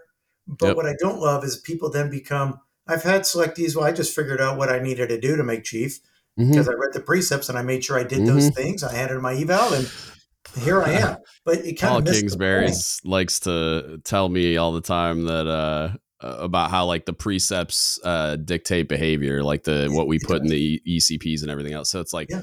if we're going to say that involvement in the first or in the first class mess is important or involvement in Mhm. whatever we're calling CPO phase 1 whatever this week it's like then they're just checking the box at that point like they're they're I saw so many evals at the Chiefs board that said uh part or like actively involved in CPO 365 and I'm like Yes. what does that What does that what does that mean you Yeah. show up Yeah, neat exactly. like like it's like it's not you're not coordinating events you're not leading anything you're not actively involved in a way that's meaningful where you can demonstrate to me the effect that you had on all these other people Ra- Um, raise so the yeah, they- rate by seventy five percent. yeah what? they I'd Yeah, rather have they just- two or five. You know, yeah checking boxes yeah Yeah, yeah, that- that means it's nothing to me. It's yeah it's frustrating uh i'm not a giant fan of of us laying out the roadmap quite that way but like i do want them to know it, it like i think it's more our problem in creating an evaluation system that accurately reflects the sailor i'm evaluating at the chiefs board because right now we don't like in my opinion we don't have that like Yeah. I, I don't i left the chiefs board feeling disgusting Yeah. I was not, and this was post like they revised the process after the nine board got shut down. Yeah. So you're Mhm. tanking every record. Um, Mhm. There's a couple other things that changed, and I still, I mean, it, immediately I, I was just like, "What are we doing? Like, this Wow. is not." I did not feel like we selected the best of the fully qualified yeah, in, in a in at the accuracy level that we should. Like that, I I feel like you have such a responsibility to those sailors who are entrusting us It- with that that process. right. And that, that's what it's all about. I mean, you're Yeah. promoting people into leadership positions that need to be able to lead and need to be able Right. to lead aside from themselves. Yeah. Um, yeah, it's a. Yeah, listen, I love my time as a chief, and I wasn't always the best. I mean, I've told people I've made master chief too quick. I wish uh, listen, I don't mind the fact that I made it too quick, but yeah, um, you know, I left the USS Mobile Bay in 1999 as a as a frock senior chief, and mm-hmm. I returned to sea three years later as a command master chief. Um, wow. And and I struggled in my early CMC tours because I was mm-hmm. never. I would have liked to have two more years in an afloat mess and then be a CMC. I didn't yeah, know yeah. that at the time, um, and that's one thing I, I appreciate the fact that since I made CMC, they've changed the program where you they built that actually into the program now that you're going to have time in rate as a master chief um, before you really? go. Yeah. So hmm. when I made it, you could apply. It was a special request shit, a 1306 twice a year. That's yeah, how you. Yeah. There was no CMC cop school, nothing like that. And since I went yeah. through the SEA as an E8 as a senior chief, I changed my rate from ITCM to CMDCM two months after I made that. yeah, That's so, crazy. Um, but no, it's a but it, you know I, um, but but whether it's my season in '96, like I said, the thing that I felt that it took it did for me is teach me humility and mm. What it is to be a chief. But I also, and you're probably like this too, I as a leader of just generally leading people, um, I kind of did, did do stuff because isn't that how it's done? And it wasn't probably yeah. time senior chief that I started yeah. seeing who's not making it senior chief.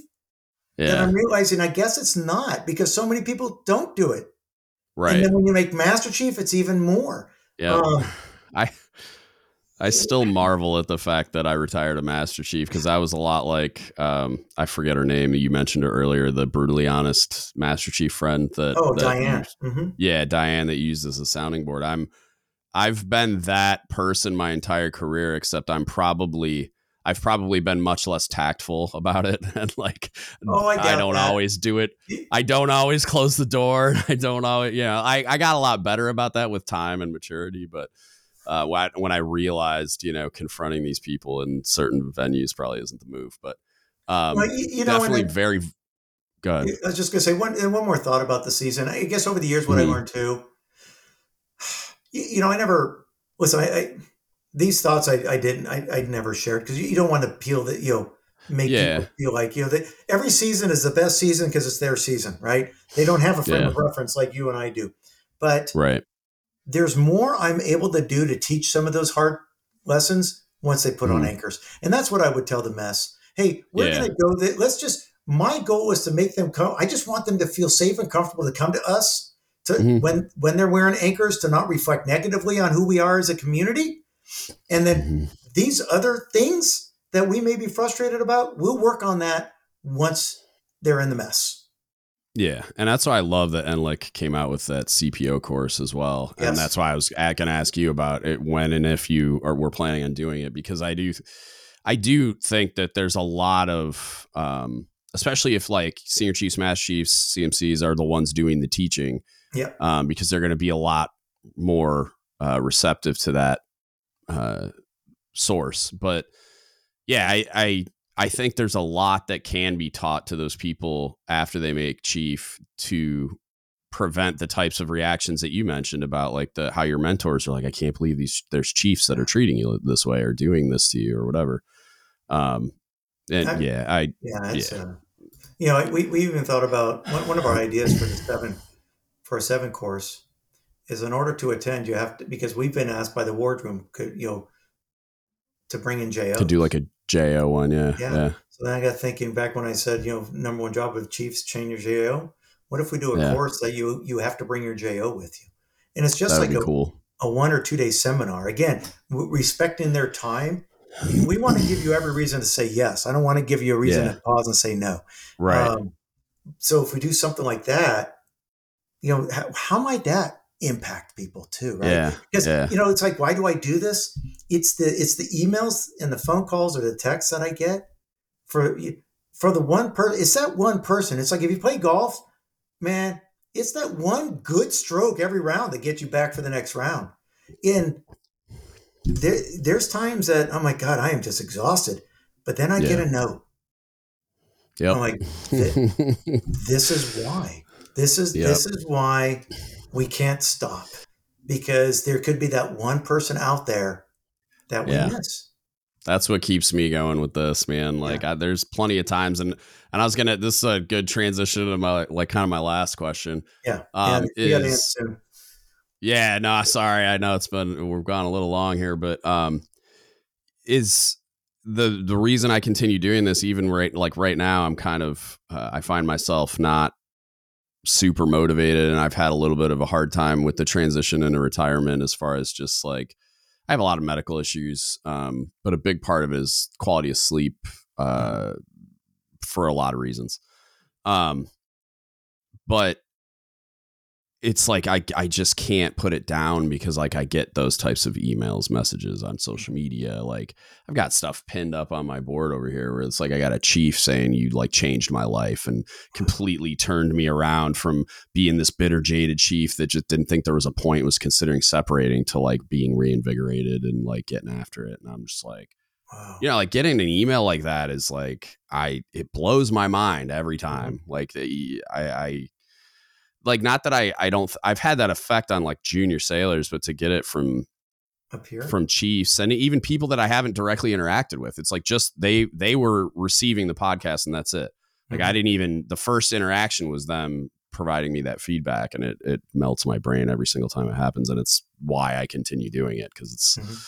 it's like it's too important not to. I, I I don't know how to stop like because I feel like I would be just neurotically like thinking about how people need this resource and I'm not providing it anymore, but I could. And yeah, they could drive me insane. But the kind of the last question I had for you was, and it's more for me personally, and like I'm sure there's other people transitioning, but like, how was your transition out when you retired? Because I mean, you were around much longer than me, um, and I'm not having an issue so much with um, like mourning the loss of this thing that was like a big part of my identity or anything. It's more like the structure and the um like having the mission that I felt was like I have to do this every day.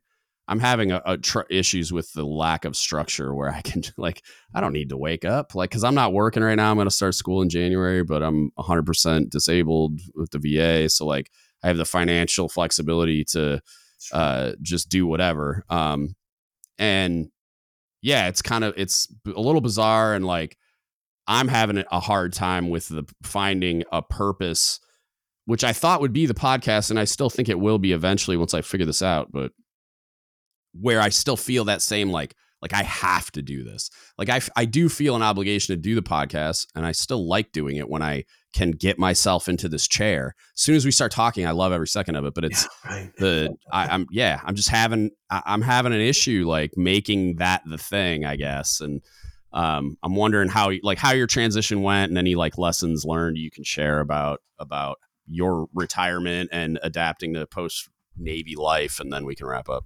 Yeah. So, uh, you know, my retirement was not the normal. I mentioned okay. I work for I do work for a for-profit company, and the company I work for uh, works directly supporting the military community. And so mm-hmm. um, I transitioned in three weeks. I left one uniform, and three weeks later put on another uniform. Um, that gives me structure. It keeps me connected with the yeah. military community and maintaining a lot of relationships I had on active duty, both civilian yeah. and military. So okay. between what I get paid to do as well as what I volunteer to do with ELF, right? Um, I I have a purpose, and mm. more time is given to the for profit because they pay my bills, right? And, right. and I love what I get to do. Um, it's not a structured nine to five job. I the okay. hours are somewhat flexible, but there could be a work that uh, there could. I I definitely work more than forty hours a week, and I spend a okay. lot of time on the road doing it. Okay. But the mission of why we do it and I don't sell anything. Um, yeah.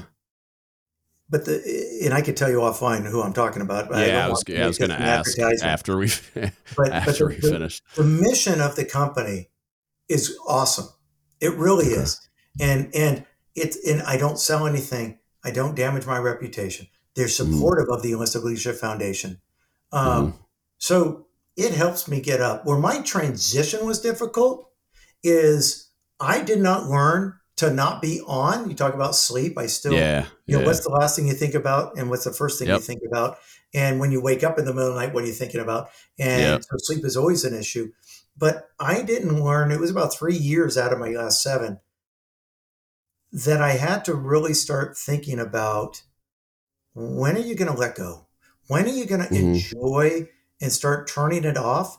And is really when I learned that I, I may have said that I put my family first, yeah, but I really wasn't. And even in retirement, I was still giving up my whatever. I just I just changed drugs, man. I went from Yeah, my yeah. Navy drug to this other company drug. it, it, with, with you know elf as an appetizer to you know because you got to eat when you drink yeah, and it, it's uh so once um once my wife had a good conversation with me um Mhm. and then i got some counseling i've been uh, doing some counseling even That's uh, exactly recently. how I ended up in Yeah. therapy, man. yeah and My wife it's was like, "You got to so- do something about this." yeah but i've had to learn a lot and going to church and talking to i run the military ministry at our church now because there's a lot of men i went through a, a i went through a group called mighty oaks um, Mhm. which is a, a they have four different uh, faith-based um, week uh, places that you can go for a week. And that was just so much. Um, and i realized you know just like anybody we're not alone. There's nothing unique that i'm going through but it's Right. having the humility that same humility that i could easily have on a ship or in the chief's mess Yeah, i couldn't do at home. And i had to Right. learn um, that it's okay. And Mhm. it doesn't change who i am um, i still have my struggles i'm not you know c- certainly working through it but the transition i, I think that transition is always kind of hard um, Yeah.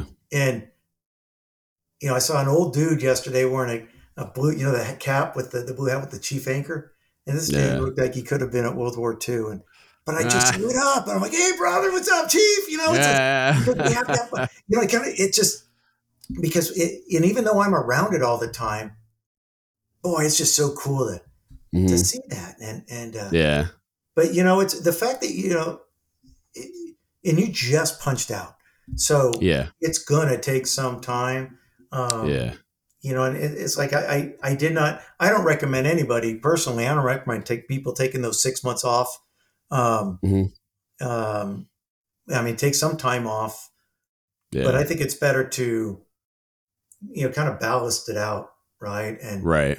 you, you know, just you know, you don't need to shoot to the surface right away, and whatever you guys call it when you flop down like in the like the sub reference. I like Yeah. it. And yeah, uh, I I I kind of went into it uh, talking to my my therapist about it. It was to yeah, like going into it taking some time off. Um, but what I found was during the time off, it was I kind of I started to kind of beat myself up about being lazy. Like I was sleeping super late, and then my sleep schedule get all whacked out, and then I'm not doing anything productive.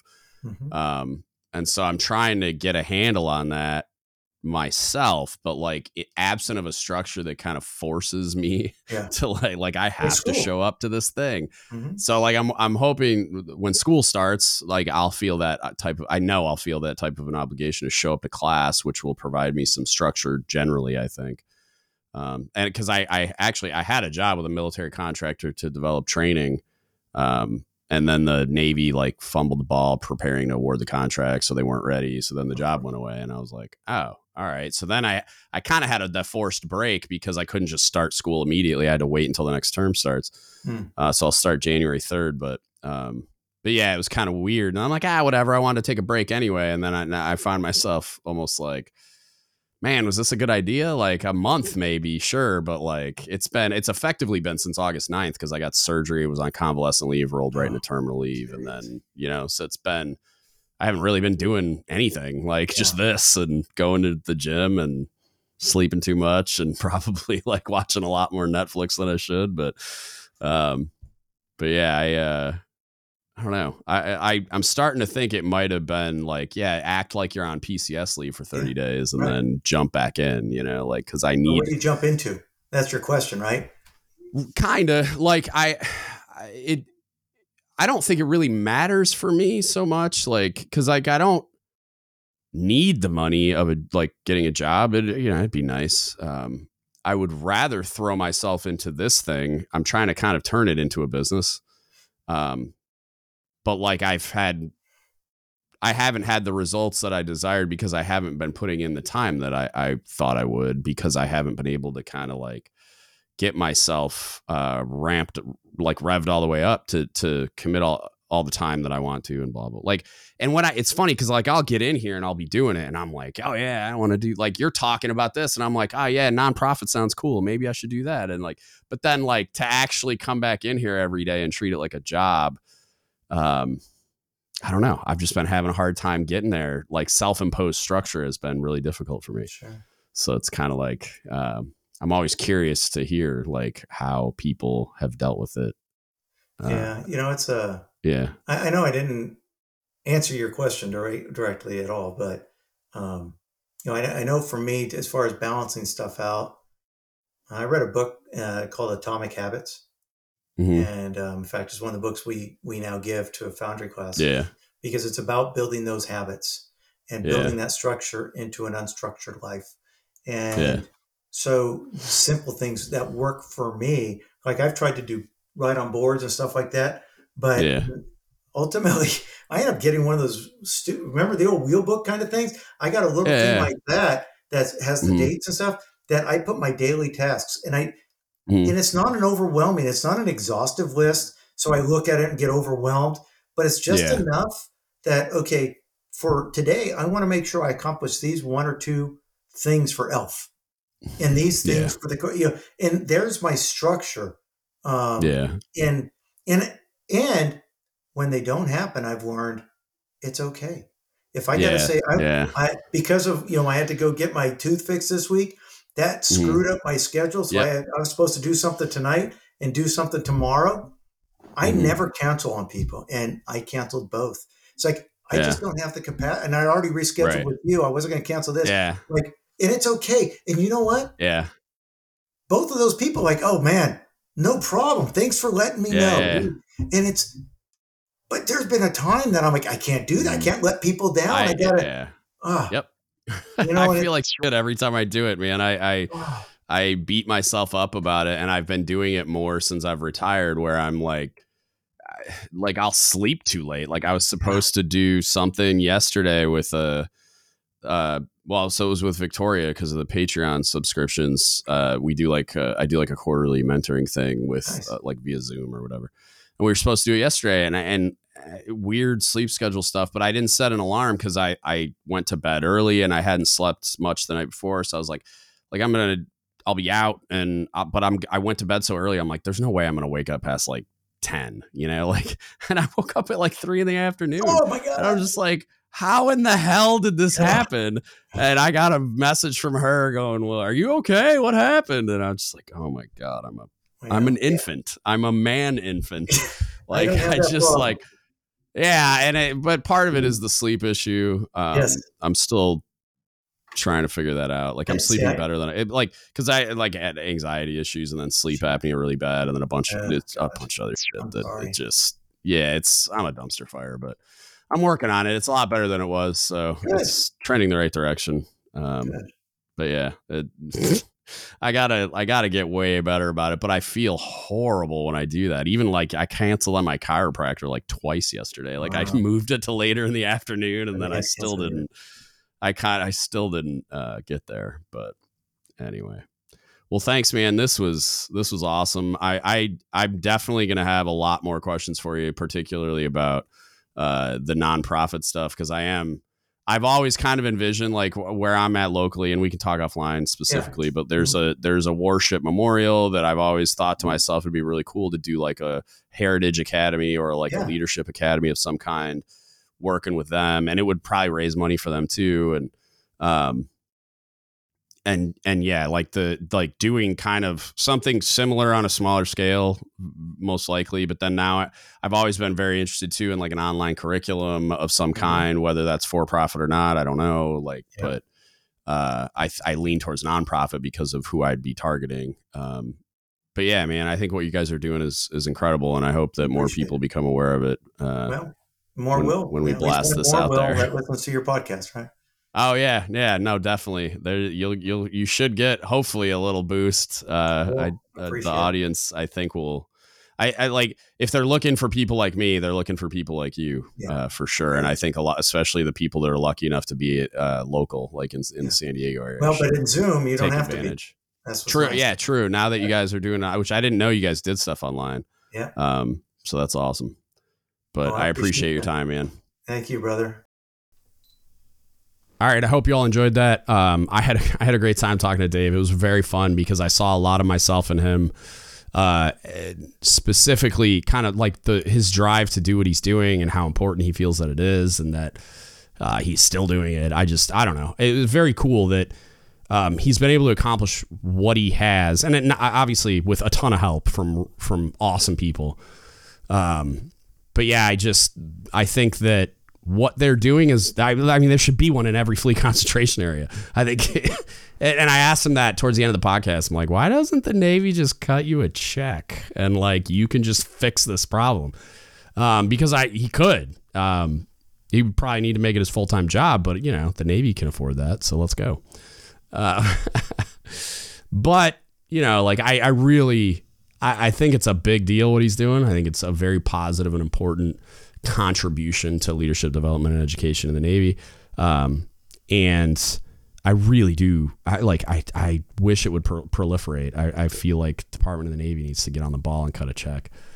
But uh, yeah, if again, if you're in that area, take advantage of it. If you're not in the area and you can like find the time to get away, see if you can get your command to fund you uh, going on the travel. But I highly recommend being involved in what, even if it's via the Zoom version, like be involved and in take advantage of that resource because it's very cool and it's meaningful, and I think you'll get a lot out of it. Um, with that, as always, if you need anything from us, hit us up. Don't give up ship podcast at gmail.com. You can Facebook message us at Don't Give Up Ship Podcast. Or you can DM us on Instagram or Reddit or Discord at DGUTS Podcast. Hit us up. Lots of ways to do it. Um, and like I mentioned on the spinning Yarn last week, if you want to be a contributor, I'm open to it. Hit us up. Shoot me an email. That's the best way if you're gonna get into that because you know long form conversation via email is a lot easier than me typing on my phone because I'm old and you know barely barely uh, fluent in most technologies. So especially video. So that's where we're at. Um, but yeah, really appreciate it. If you want to support us, go to dgutspodcast.com. Uh, there's a donate button on the website, or you can go to Don't Go Up Ship Apparel, dgutsapparel.com. Uh, get yourself some Naval Pride and Heritage gear you'll actually wear in public. It's pretty awesome. I highly recommend it. I have no selfish motivations for that whatsoever, um, obviously. And then, uh, yeah, if you want to support us financially, you can do that. We'll get a bunch of cool benefits for it by going to patreon.com slash podcast. Really appreciate you. If you're able to do that, please do. Shout out to Victoria and William and all the other dope patrons that we have. Um, I would love to have more. So go to go to patreon.com slash DGUTS podcast uh, and become a patron today. Really appreciate it. it. it. means a lot and it helps a lot. Uh, and with that, that's what I got for you today. Thank you so much for listening and don't give up the ship.